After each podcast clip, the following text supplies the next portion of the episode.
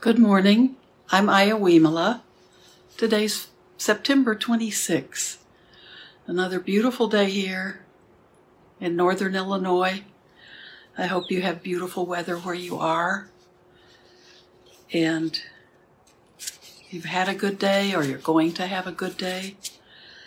I have been listening to Gil Fronsdal and uh, I was just listening this morning to his meditation from yesterday morning. It's part five of the Dharmic Karmic um, flow in our lives. And it's been such a, an enlightening series of talks and meditations. So the fifth one, he's been talking about the quality we can do it in our meditation and then try to carry it into our day of letting be. We often talk about letting go, letting go of things on our mind, letting go in terms of relaxing our bodies and relaxing our mind. And this talk is, was on letting be. And uh, it's it's very it's not only intriguing to me, but it's really profound.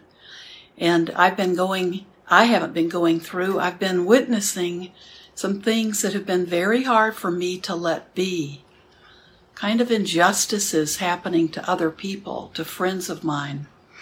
And it's been very hard to let it be. You know, at first it feels, okay, there's something that's not right that's happening to this person. And uh, the first reaction is to want to fix it, want to do something about it. And not not and not feeling like there's much I can do.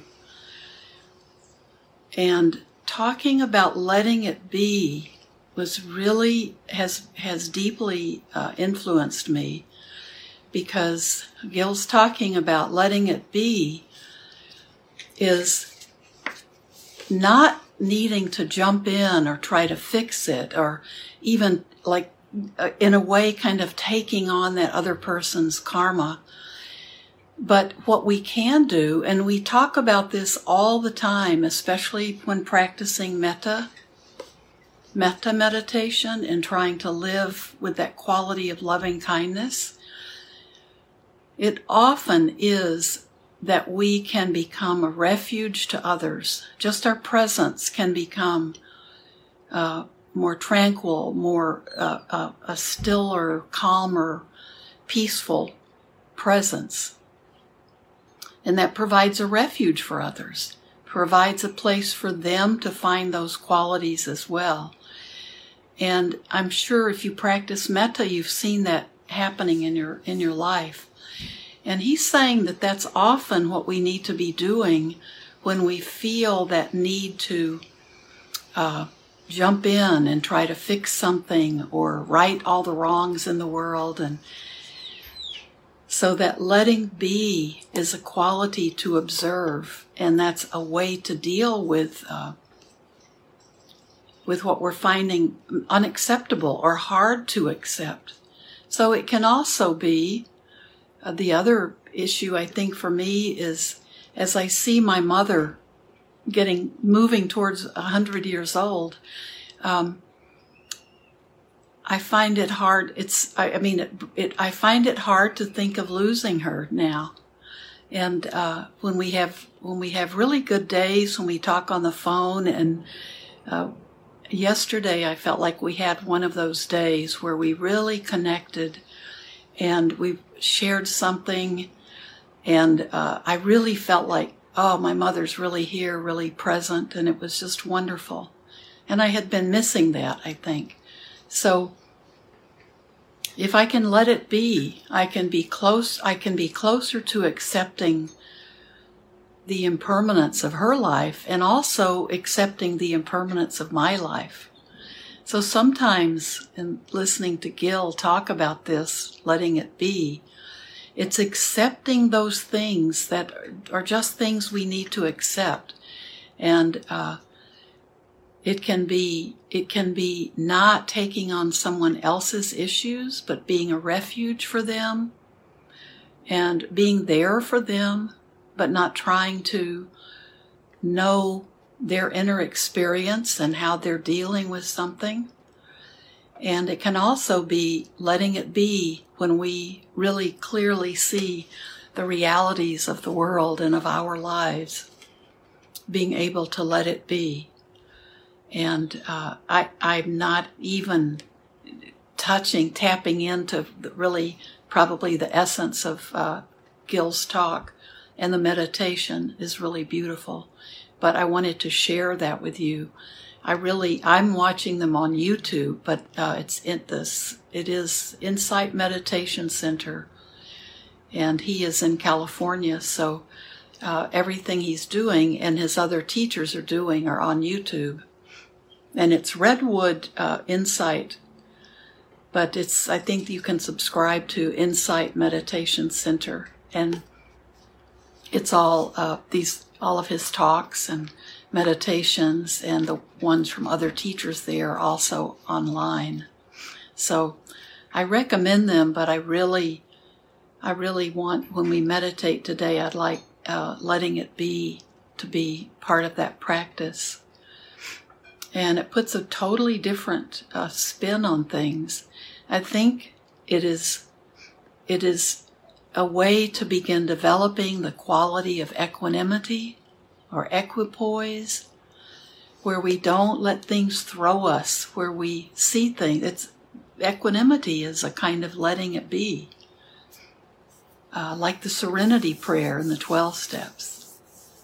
To have the wisdom to see the difference between the things we can change and the things that we can't change.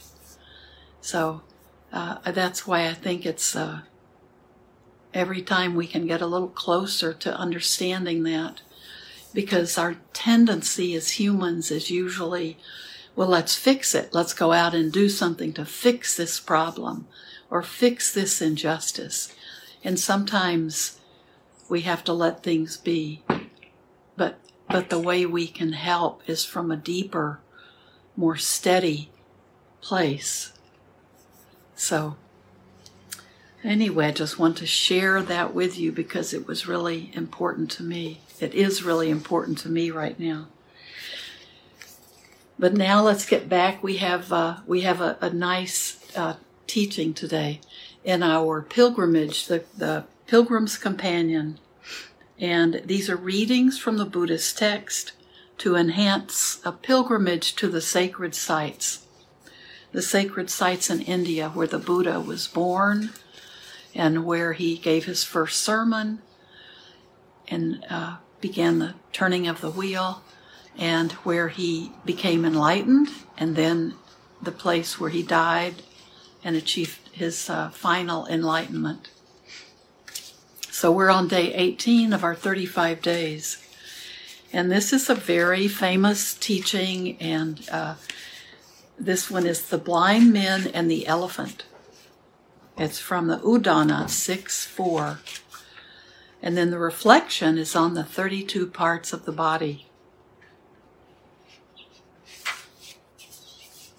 The blind man, the blind men, and the elephant. One day in Jetavana, after finishing their meal, some bhikkhus approached the Buddha, paid homage to him, sat down to one side, and said, Venerable Sir, sometimes on our alms rounds we see wanderers of other, of other sects.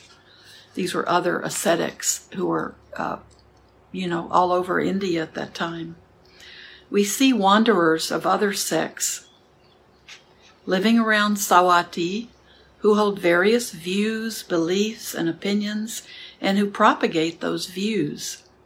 They are quarrelsome and disputatious and wound each other with verbal darts, such as, the Dhamma is like this, it is not like that, and the Dhamma is not like this, it is like that. The Buddha said, bhikkhus, wanderers of other sects, are blind and sightless they do not know what is beneficial and harmful. They do not know what is the Dhamma and what is not the Dhamma. Formerly, there was a king in Savatthi who asked a man to round up all the people in the city who were blind from birth. When the man had done so, the king asked him to show the blind men an elephant. To each of the blind men, the man presented only one part of the elephant's body. Not to all of them, but to, but to all of them he said, This is an elephant. Then the king went to the blind men and said, Tell me, blind men, what is an elephant like? Those who had been shown the head of the elephant replied, An elephant, your majesty, is like a water jar. Those who had been shown the ear replied, An elephant is like a winnowing basket. Those who had been shown the tusk replied, An elephant is like a spear. Those who had been shown the trunk replied, An elephant is like a snake. Those who had been shown the body replied, An elephant is like a storeroom. Those who had been shown the tail replied, An elephant is like a rope. Those who had been shown the tuft of the tail replied, An elephant is like a brush. The blind men began fighting with each other, shouting, An elephant is like this, it is not like that. They even resorted to fighting with their fist. Seeing this, the king was delighted. In the same way, the wanderers of other sects are blind and sightless, and thus they, they become quarrelsome disputatious and wrangling, and they wound each other with verbal darts. I love this story. Most of us have heard a similar uh, story when we were children, right? Of the the blind men and the elephant. It, we weren't taught it as a um, a Buddhist story, but it was it's part of our folklore as well, and part of our um, stories we learn. And what do we learn about it? Is that we all see different parts of reality and we all see them in our different ways.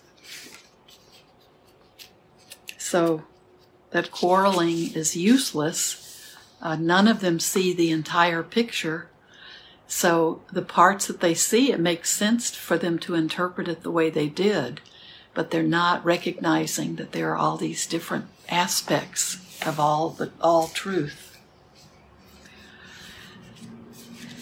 So they haven't found they haven't found the teacher who lacks the sense that they are all missing.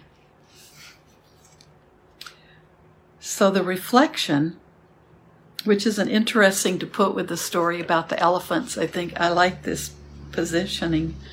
The reflection for today, the 32 parts of the body. And this is uh, this is the traditional way that's taught in the four foundations of mindfulness and other places where the traditional meditation of the parts of the body. So uh, we we often change it. And when I had the four foundations of mindfulness class with Bhikkhu Analayo, the way I usually lead this is the way he taught it, which is he's really uh, scanning the body for skin, flesh, and bones and you move through the body, kind of picking up all of these parts. So, why don't you close your eyes and we'll do this as our meditation, as the beginning of our meditation. This is a body scan on the 32 parts of the body. And we can use the time together after we do this scan.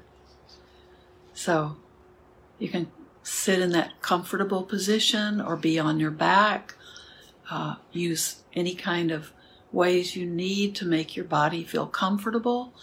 But if, if you're standing or sitting or lying on your back or uh, you're in bed, you can make your back, your spine feel uh, lifted up. Let be let the vertebrae be uh, lifted apart from each other, so you can feel that lengthening. So your lungs have the maximum space to breathe so your breath is is good and then just be aware of the body breathing. And keep relaxing your body. The body is made up of hair of the head, hair of the body, nails, teeth, skin, flesh, sinew, bone, marrow, kidneys, heart, liver, diaphragm, spleen, lungs, intestine, mesentery, stomach, excrement, brain, bile, phlegm, pus, blood, sweat, lymph, tears, serum, saliva, nasal mucus, synovial fluid, urine.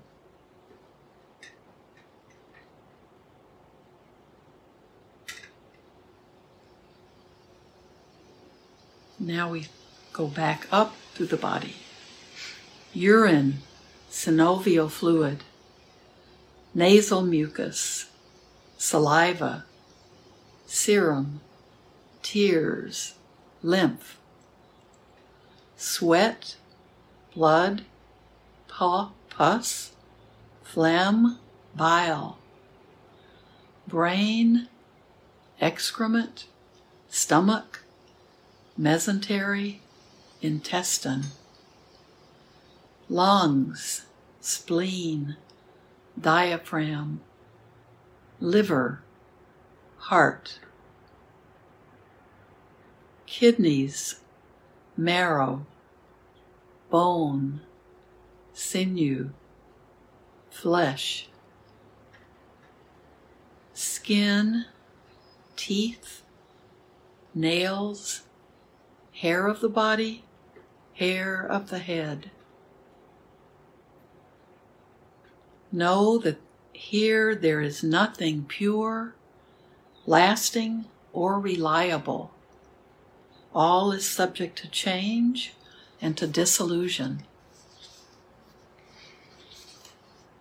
All of these parts of the body, the aggregates that make up the body, that's our that's form. Nothing pure, nothing lasting, nothing reliable. All is subject to change and to dissolution. And that's the impermanence of the human body.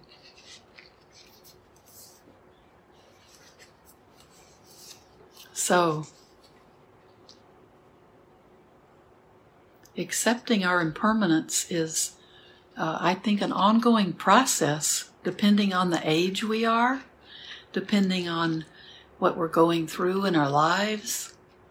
Um, and it, I think its its its impact is kind kind of uh, uh, comes back to us, and we have to work through it at different points in our lives.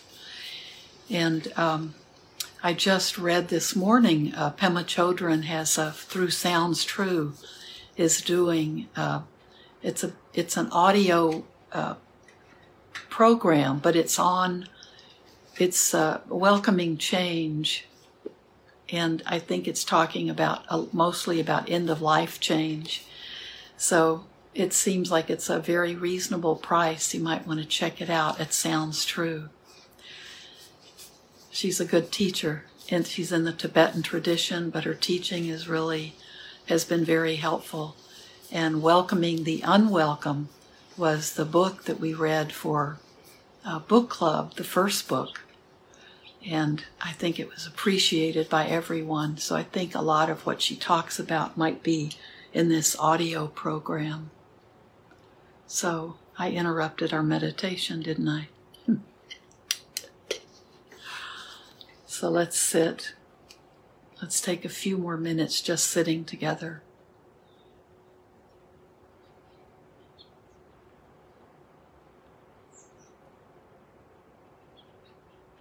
Be aware of the body breathing. Be aware of what's going on around you. what's happening right now. Be aware of what's happening within you.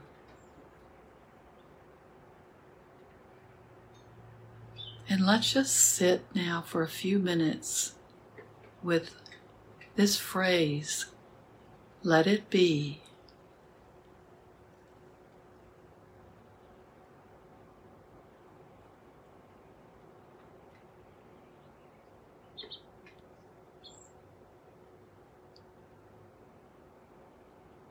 And this doesn't mean we are uh, shirking any responsibilities, that we are not being a noble friend. This means we are letting things be the way they are without jumping to fix them or change them or right right the wrongs.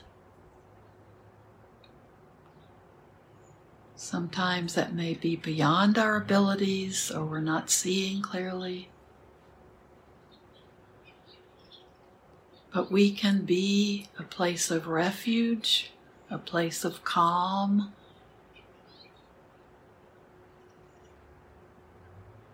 We can bring that equanimity into our presence.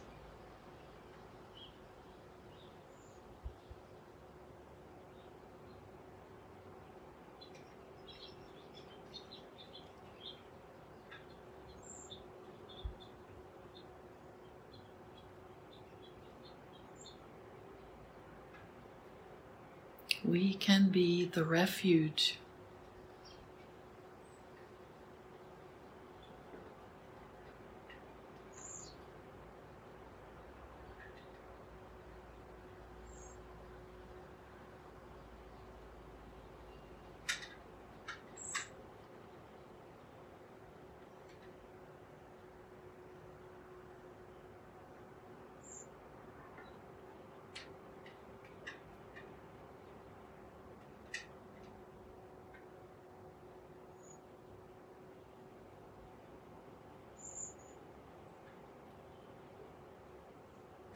We can be the calm voice. We can be the cool water, the shade of a tree on a hot day.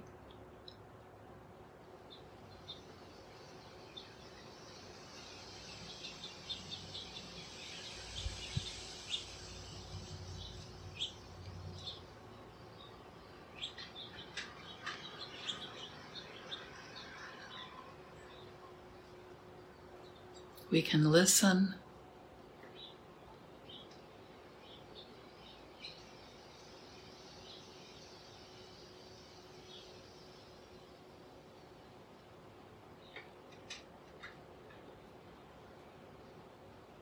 We can let our opinions and our viewpoints just be. Just let them go and let them be.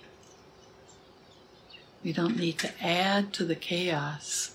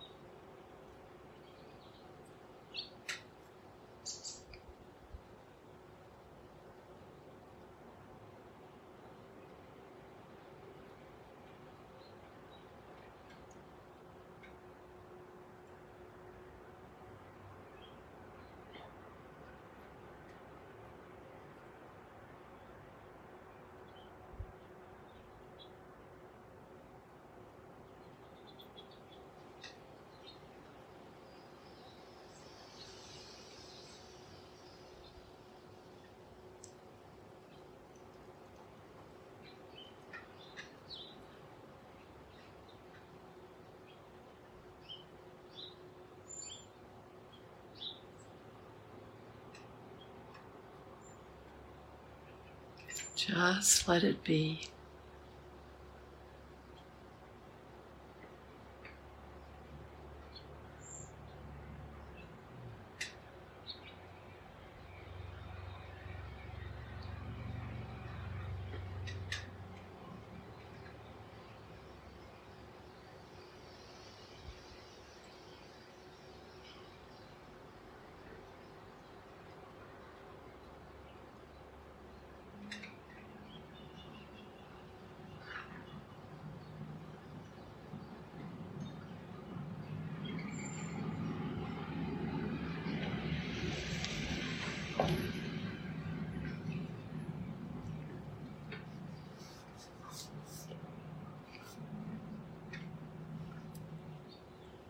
Like to end our time together by sharing merit.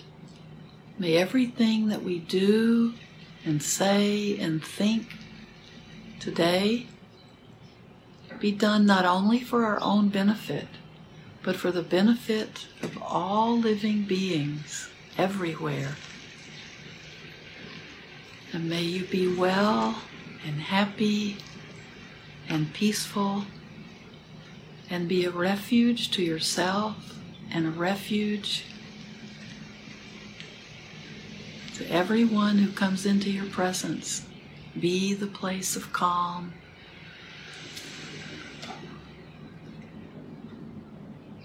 Thank you so much. I'll be here Tuesday. See you Tuesday.